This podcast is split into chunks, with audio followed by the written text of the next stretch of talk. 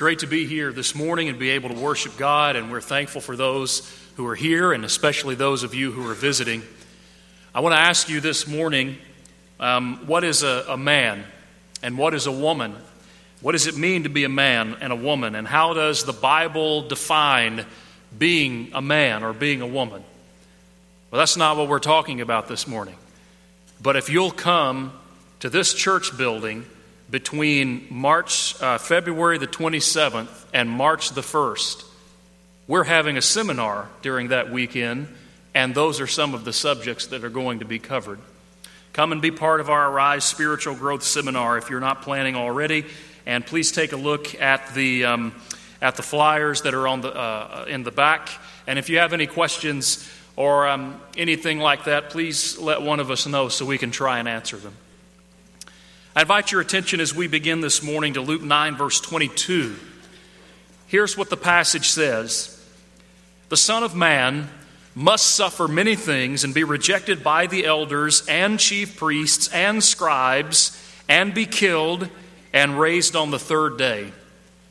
You may remember that as we study the book of Luke, whenever we come upon the word must in that book, that that word indicates conformity to a divine plan or decree.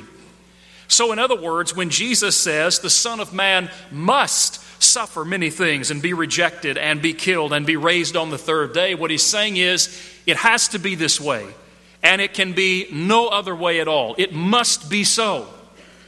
So, why was it necessary for Jesus to suffer and to die and to be resurrected? Last week we talked about the first of those why was it necessary for Jesus to die? Because death was necessary because a sacrificial lamb was needed.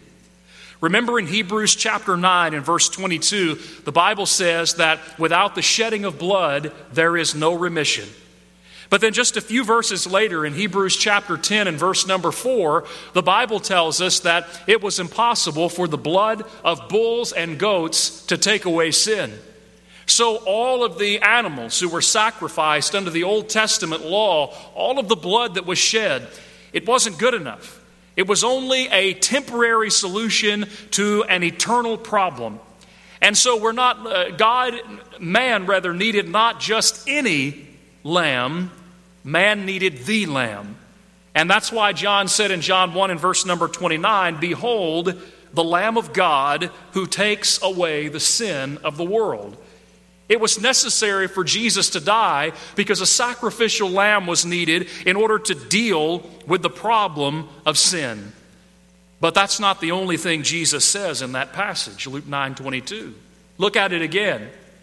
The Son of Man must, it is necessary, Jesus says, that the Son of Man suffer many things and be rejected by the chief priests and the scribes and be killed and be raised on the third day. Not only was death necessary, not only did it have to be that way, but resurrection was necessary as well, because without the resurrection of Jesus Christ from the dead, all is lost. The difference between a lamb, a sacrificial lamb, and the different and uh, the lamb of God is that only one lived again.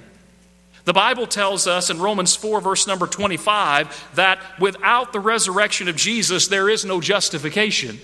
Paul says he was raised because of our justification.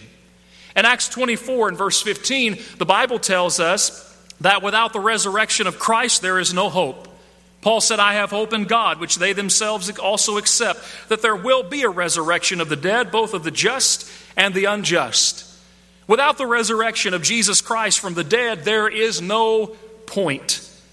In 1 Corinthians 15, verse 14 and 15, Paul said, And if Christ is not risen, then our preaching is empty, and your faith is also empty. Yes, and we are found false witnesses of God because we have testified of God that He raised up Christ, whom He did not raise up, if in fact the dead do not raise.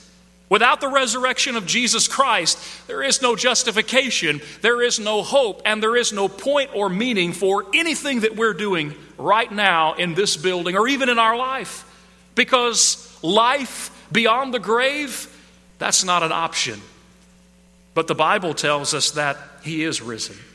As was read for us a moment ago, on the third day, the earth shook, and an angel from heaven rolled away the stone, and the risen Lord came forth.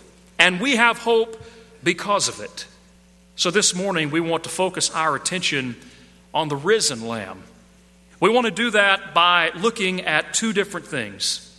We want to consider, first of all, a section of Scripture in the book of Acts, chapter 2, that will elaborate for us upon the resurrection of Christ. And then, second, we want to draw some implications that follow naturally from the fact of his resurrection. And as we do so, there are three things that are going to come to our attention.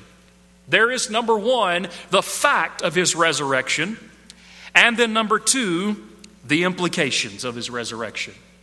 Look with me at Acts chapter 2, and I want us to notice together Acts chapter 2, verse 22 and following as we talk about the fact of his resurrection. Just to set the scene. Remember that when we open our Bibles to Acts chapter 2, we're looking at the events that happen on the day of Pentecost.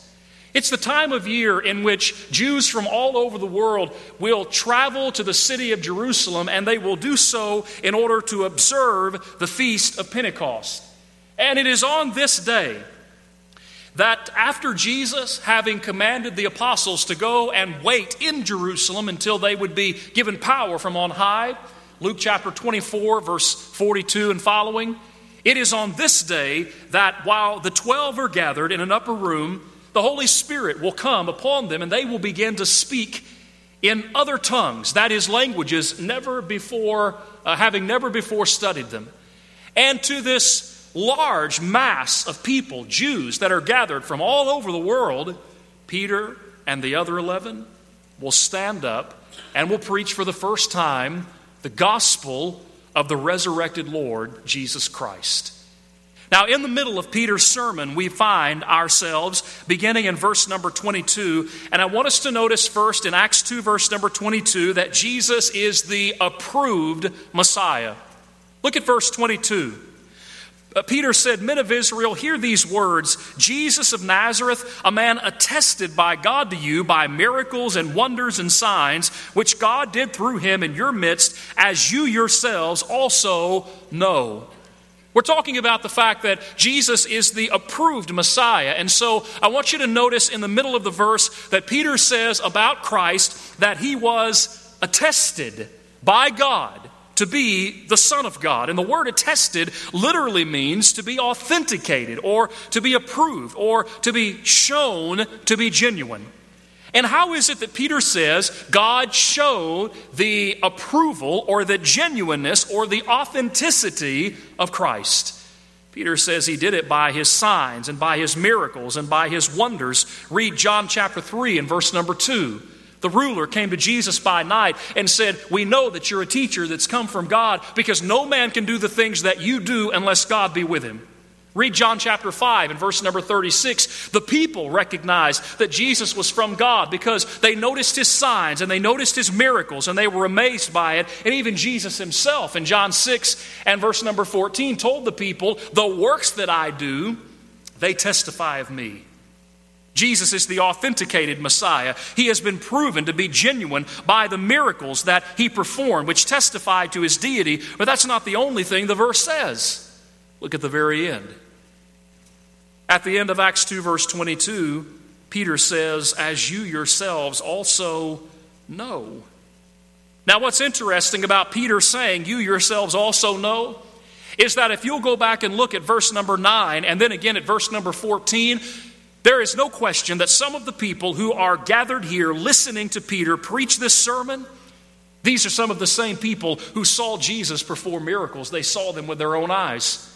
These are the same people who listened as Jesus preached and as he taught. These are the same people, no doubt, some of whom surely were in the crowd just a few days before as they gathered before Pilate and they said, Crucify him.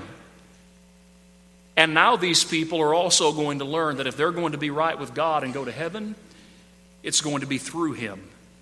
Peter says God authenticated, he approved him, and he says, You know it to be true. There is no denying that Christ is exactly who he said he was. He is approved. But then look at verse 23. Not only is Jesus the approved Messiah, he is also the crucified Messiah. The crucifixion is no accident of, of ancient history. The Apostle Peter said, Him being delivered by the determined purpose and foreknowledge of God, you have taken by lawless hands, and you have crucified him, and you have put him to death. When Peter talks about the um, determined purpose of God, he's talking about God's foreknowledge. He's talking about God's predetermined plan. Remember Luke 9 and verse 22. Not the Son of Man should, not the Son of Man might, but the Son of Man must suffer and must be betrayed and must be killed and must be resurrected. It had to happen because that's the only way that the problem of sin could be adequately handled. And so, God, in Ephesians chapter 3 and verse 9 to 11, God describes this plan that He has from eternity as His eternal purpose. In 1 Corinthians chapter 2 and verse number 7, the Apostle Paul talks about the information uh, that God reveals to us through His Spirit, and he says that it is the hidden wisdom which God ordained before the ages to our glory. He said, if men would have known that wisdom, they never would have crucified the Son of God. But God reveals His mind, God reveals His will as He sees fit. Acts 3 and verse 18, Acts 15 and verse 18, and a number of passages, the Bible will tell us that when Jesus hung on the cross, it wasn't because of some, it wasn't because of some accident. It, meant to, ha- it was supposed to happen. He is the crucified Messiah. But notice in the second part of this verse, Peter not only talks about the plan or the will of God, but he talks about the free will of lawless men. Go back in your Bible and read about the uh, death of Christ. Read about the trial that he had before the council and about being taken before Pilate and to Herod and then back to Pilate and about how Pilate knew that he was really innocent, but um, the people insisted on him being put to death. We recognize that when Jesus stood before the council, that Jewish law was violated by that trial. And we also know that it was practically unheard of for Jews to deliver a fellow Jew to the Romans for punishment. There are two passages in Matthew chapter 27, verse 15, and verse number 25, I think, that are very telling and help to give some uh, an image to what Peter means when he says, You did this by lawless hands. In verse 15 of Matthew 27, the Bible tells us that Pilate knew that the Jews had delivered Jesus to die because of envy. And then in verse number 25, the Bible says that the Jewish people, they cried out to Pilate and they said this His blood be on our hands and the hand of our children. Jesus is the crucified Messiah. It is according to the determined counsel and foreknowledge of God. But that plan that God had from eternity also included the free will of lawless men who, because of their envy and their spite and their jealousy and their hatred, because they simply couldn't handle who he was and couldn't handle his message, they rejected him and they had him crucified. But that wasn't the end. Look at Acts 2, verse 24 to 32. Now, in Acts 2, verse 24 to 32, Jesus is the risen Messiah. He is the approved Messiah in verse 22. He is the excuse me, he is the crucified Messiah in verse 23, but he's the resurrected Messiah in verse 24 to 32. Listen to what, uh, what Peter says. Whom God raised up, having loosed the pains of death, because it was not possible that he should be held by it. For David says concerning him, I foresaw the Lord always before my face, for he is at my right hand, that I may not be shaken. Therefore, my heart rejoiced and my tongue was glad. Moreover, my flesh will also rest in hope, for you will not leave my soul in Hades, nor will you allow your Holy One to see corruption. You have made uh, known to me the ways of life. You will make me full of joy in your presence. Men and brethren, Peter said, Let me speak freely to you of the patriarch David, that he is both dead and buried, and his tomb is with us this day. Therefore, being a prophet, and knowing that God had sworn with an oath to him of the fruit of his own body, according to the flesh, he would raise up Christ to sit on his throne. He, seeing this, uh, foreseeing this, spoke concerning the resurrection of Christ, that his soul was not left in Hades, nor did his flesh see corruption. This Jesus God has raised up, of which we are all witnesses. Now, there are two things that Peter does in this section. First of all, there is an appeal to prophecy in verse 25 through 28. Peter is quoting from Psalm 16, verses 8 to 11, which keys us into the fact that David, through the eyes of prophecy, the pen of prophecy, really, what he wrote in that psalm, he wasn't talking about himself, but rather he was talking about the Son of God, the Lamb of God, who would be sacrificed and then who would be resurrected. So Peter appeals to prophecy, and this isn't the only time in the Bible where we read about an appeal to prophecy in order to prove that the resurrection of Christ should never have been a surprise. In Luke 24 and verse 45 and 46, the Bible says that Jesus opened up the minds of the apostles and that or the disciples and that he expanded to them about all things written of him from the law and from the Psalms and from the prophets. And he goes on and he says that it was written that the Son of Man should, be, uh, should suffer and should die and should be resurrected on the third day, and that repentance and remission of sins should be preached in his name unto all nations, beginning at Jerusalem, according to Scripture, he says. 1 Corinthians chapter 15 and verse number 4, Paul says the same thing. So, those Jews who just days before were shouting, Crucify him, who were longing for his death, now they're learning that, listen, his death and his burial and his resurrection, it should never have been a surprise because they had had in their possession the will of God for a number of years. And over and over again, the scripture says, The Lamb is coming, the Lamb will be slain, and the Lamb will live again. The second thing that Peter does in this section, verse 25 and following, is that he makes an application. He says, Men and brethren, let me speak to you freely of the patriarch David, that he is both dead and buried, and his sepulchre is with us to this day. It's almost as if Peter was pointing at the sepulchre at the moment and saying, Look, David talked about someone living again after he had died, but it wasn't him because his body's right there. You see his tomb, we see it every day. So if he wasn't talking about himself, then of whom was he speaking? He then hearkens our minds again back to prophecy in verse 30 and 31 when he talks about the fact that uh, being a prophet and knowing that God had sworn with an oath to him that of the fruit of his body, according to the flesh, he would raise up Christ to sit on his throne. He's pointing us back to uh, the events of 2 Samuel chapter 7 when David attempted to build a house for God, and God said through the prophet, uh, David, you won't build me a house, I'll build you a house. And I'll raise up through your seed one who will sit on your throne, and he'll occupy that throne forever. He wasn't talking about Solomon. He wasn't talking about Rehoboam. He wasn't talking about any other physical king. He was talking about Jesus Christ. And so Peter brings it all together in verse number 32. David cannot be talking about himself. David is talking about the Lamb of God. And this Jesus, God has raised up, of whom we are all witnesses. There can be no doubt when we study Acts 2, verse 22 and following, of the fact of the resurrection of Christ. And this is only one small section of Scripture throughout the pages of God's Word where the Bible will tell us over and over and over again, He lives.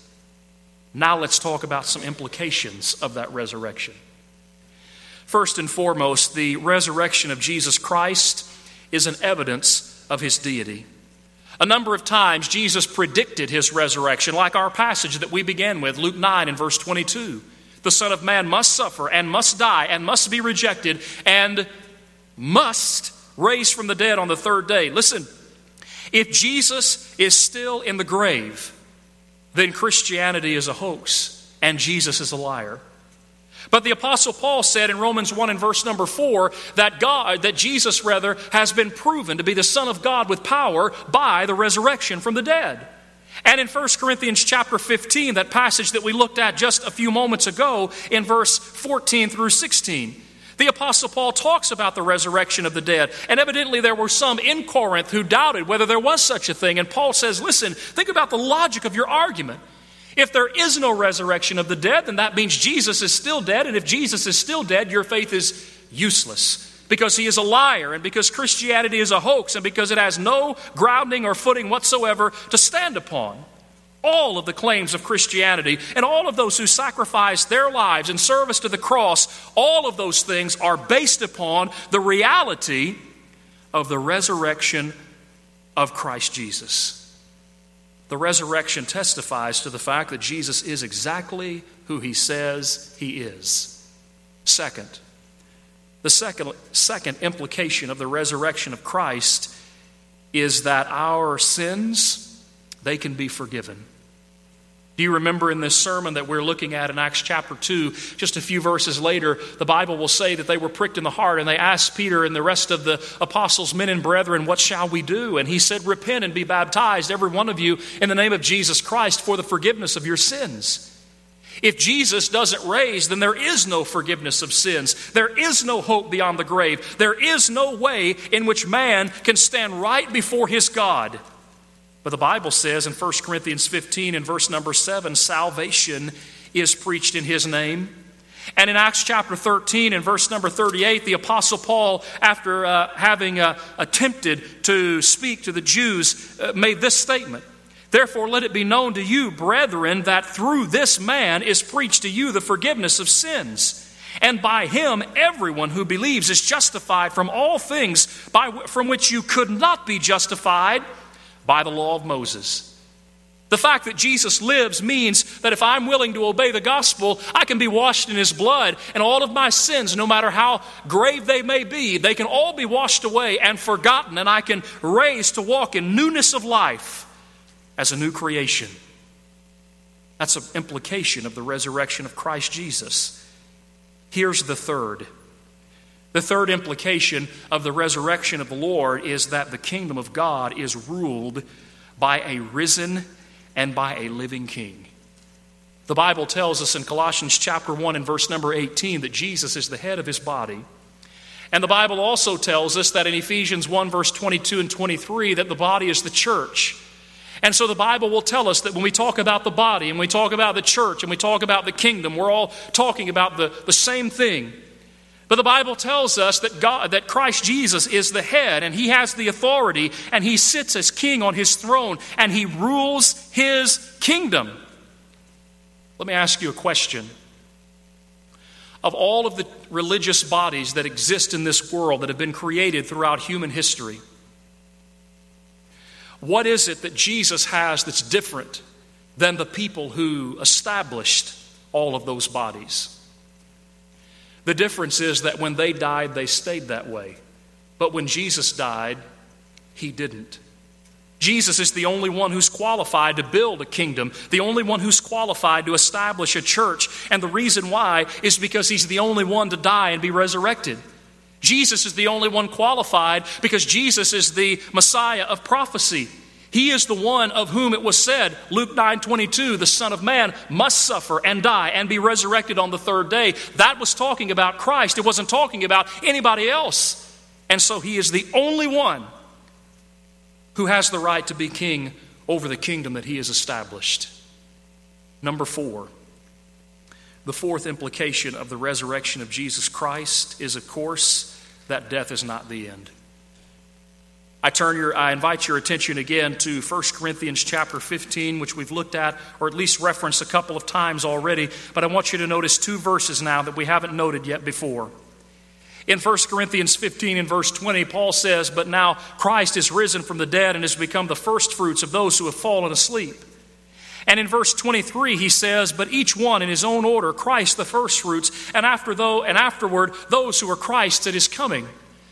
When the Bible talks about the first fruits, it's talking about, of course, that uh, first uh, bit of the crop that is given, and it's given sort of as a pledge or a promise of what's to come later.